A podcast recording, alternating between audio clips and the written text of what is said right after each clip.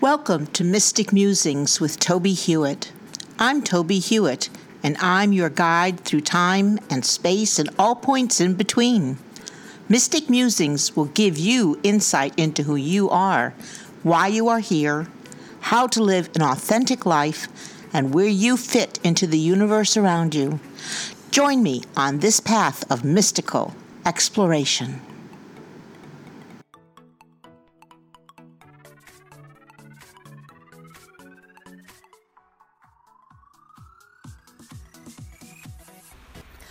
Welcome to episode 15 of Mystic Musings with Tobie Hewitt. This week, we will discuss psychometry as we continue our mystic journey. Now, you've been following along these episodes. Um, you'll remember that the first readings that I received or gave had a uh, measure of psychometry associated with them. The first was when um, Mrs. Dechard in Lily Dale asked to hold my ring during um, my first ever reading, and she was able to pick up uh, a lot of information and she was able to make that connection with me that led her to my my own memories and and the things that were about to happen. It's uh, it's it's an interesting thing to have somebody else's ring in your hand or a piece of jewelry or whatever. And then the first readings i ever gave um, as you'll recall had to do with a ring that a fellow uh, worker uh, gave me. And I, I was able to read um, give him a reading based on the vibrations uh, and information that the ring was giving me so, what is psychometry? Well, it's it's basically a, a psychic get, gateway. Um, it's probably one of the easiest uh, ways of divination, um, of being able to perceive vibrations um, and information uh, carried by those vibrations. Um, it is an easier way of psychic discernment than any other, and you don't need to study. For example, people who do tarot cards or oracle cards or any number of other divination methods. There's a, there's a lot of study that's involved in it, but with psychometry, um, it really just takes a little bit of practice to recognize what's going on when you're holding someone else's, um, for example, piece of jewelry or something that they have in their possession uh, um, a lot of the time. People also bring, um, a side note, can bring things from other relatives. Sometimes when they're trying to um, uh, contact someone on the other side, uh, they'll bring me an item that that person had worn or had owned in the this most recent lifetime, and it makes uh, it makes it interesting because the vibration I'm getting from the person that's across from me, the sitter, is also attached because that person brought it. They they've had some contact with it, but it also draw, uh, draws in uh, the spirit who they would like to to uh, to contact and, and have a um, a discussion with. So um, psychometry is just an easy uh, way of um, connecting with another spirit, whether that spirit is in the body or the spirit is on the other side of the veil. What does psychometry mean? Um, it can be translated as soul measure. So you're basically gaining a measure of what is attached to the soul of the person who owns or owned the item. And it is it's an energy energy can either be created or destroyed. And items physical objects retain uh, energy. Now, it occurs to me as I'm sitting here listening to people on the other side chatting about this, is that uh, crystals also do this, but they have a larger, sometimes larger memory. And uh, we'll get into how uh, crystals can teach us an awful lot about ourselves and each other and, and the world uh, by meditating with them and holding them. Um, but when we're holding an object, I personally prefer to hold um, like a ring or something that's metal. I don't. I, I think that they retain. Um, that material maintains vibrations better than anything else. Uh, people have tried to get me to hold um, um, pieces of clothing or or whatever. Although now that I'm talking about that, I did recently give a reading where um, the the fellow had brought me a uh, a pillow. Uh, fashioned out of um, his loved one's shirt And the minute I touched the pillow, I was able to give uh, him a very detailed reading uh, about the gentleman he was trying to uh, to contact. So I guess I'm going to I, guess I'm going to sort of retract that a little bit. I, I guess I can read material, uh, like material clothing or whatever. And so um, you have to experiment to see what is easiest for you uh, to, to work with. Um, vibrations, objects contain vibrations and vibrations retain a record of the object's history and who held it and what happened in its presence. Uh, the object, in other words, uh, retains a memory of where it has been and the other vibrations that that uh, were present around it, um, and so it carries a memory. Um, I can't say that the jewelry, let's say somebody gives me their ring, I can't say that the ring itself holds the memories, but they hold the vibration that leads me to that memory, that leads me to that information. Um, and what can be used uh, to gain impressions? I just, as I said, you can use a ring, you can use a piece of clothing. Um, people have brought me, um, unfortunately, excuse me, brought me, um, um for example, uh, silverware, um, uh, one person brought a knife one time. That one I wasn't really thrilled with. Um, and it obviously did have some really negative vibrations attached to it. And, um, and I told her how to get rid of the knife and, uh, and, and, and, and then be able to be healed from the vibrations that it was feeding her. So, what does it feel like?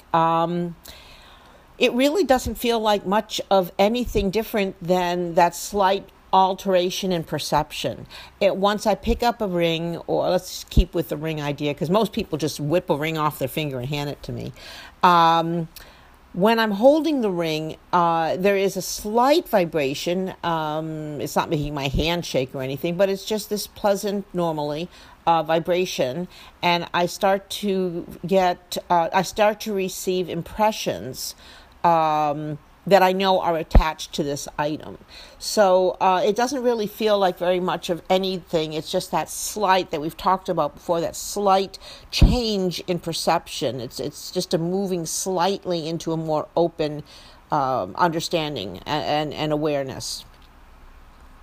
Sometimes uh, people use uh, police cases uh, police, there's an open police case, and the, the police will, having exhausted every other possible avenue, uh, they will um, ask a psychic to to try psychometry on maybe an item that they have. It's it's been used very successfully on missing people, and um, there are cases out there. I didn't do research, so I can't really name any of them offhand. But there are cases where where people were found because the it's almost like having a, uh, uh, a bloodhound or a dog who's able to sniff the the uh, material and then they find the person and um, and and hopefully in a good physical state because uh, it works both ways but they but you you just become a bloodhound basically and you realize that this that you can lead the police sometimes um, to the um, uh, whatever they're looking for.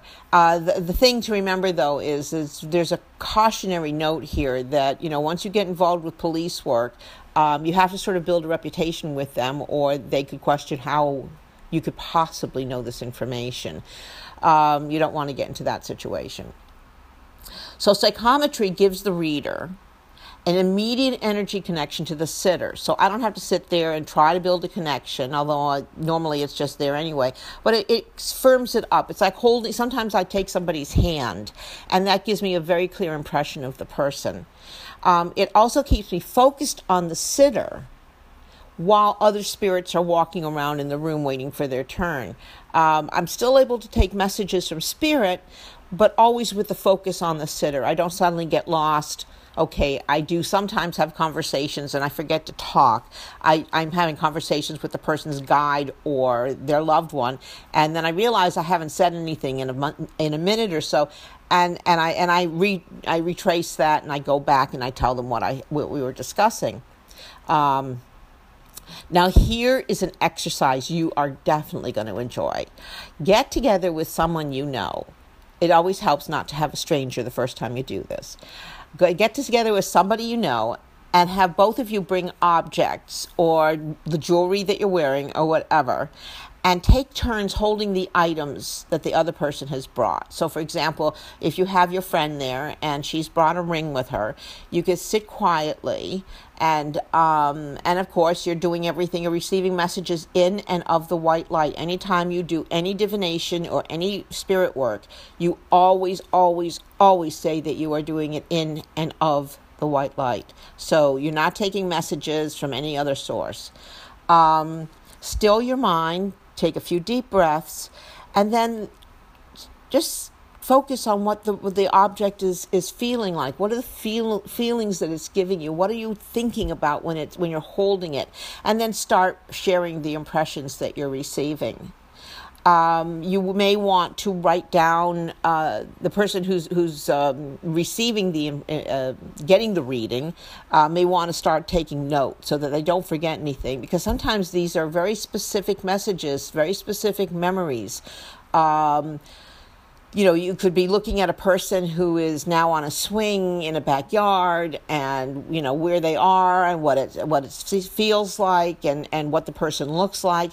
And that kind of detailed information um, is, is, is proving that, that, that this, this methodology is working.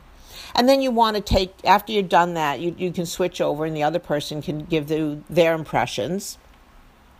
And um, like most activities in life, it, psychometry takes um, practice, not a lot of practice, but you need to practice so you recognize the informative vibrations that you are receiving.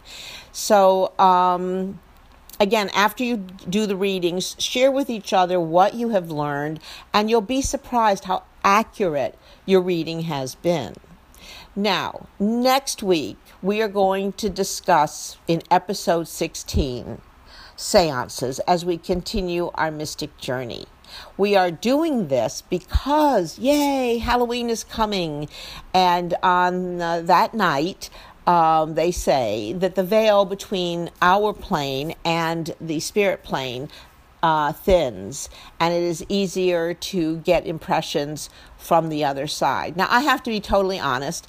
I have not ever noticed a difference between a Halloween um, seance and a seance any other time of the year.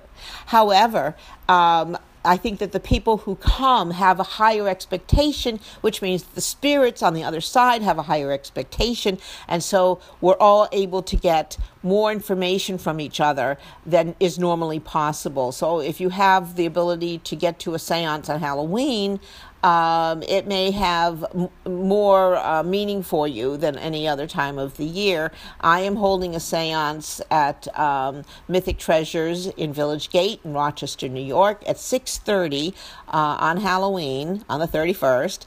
And um, I hope that, that people will, will give me a call, uh, get my contact information off of tobiehewitt.com, and give me a call and we'll get you set up to, uh, to come to the seance. So anyway, next week, Join me for episode 16 as we look at seances as we continue our mystic journey. Thanks for listening to this episode of Mystic Musings. Please join me every week to continue our exploration of all things mystical that can help you have a more practical and magical life please visit my website, tobiehewitt.com, for more information and to read my blog postings. And join me also at pathwaystomindfulness.org to learn how you can schedule a presentation.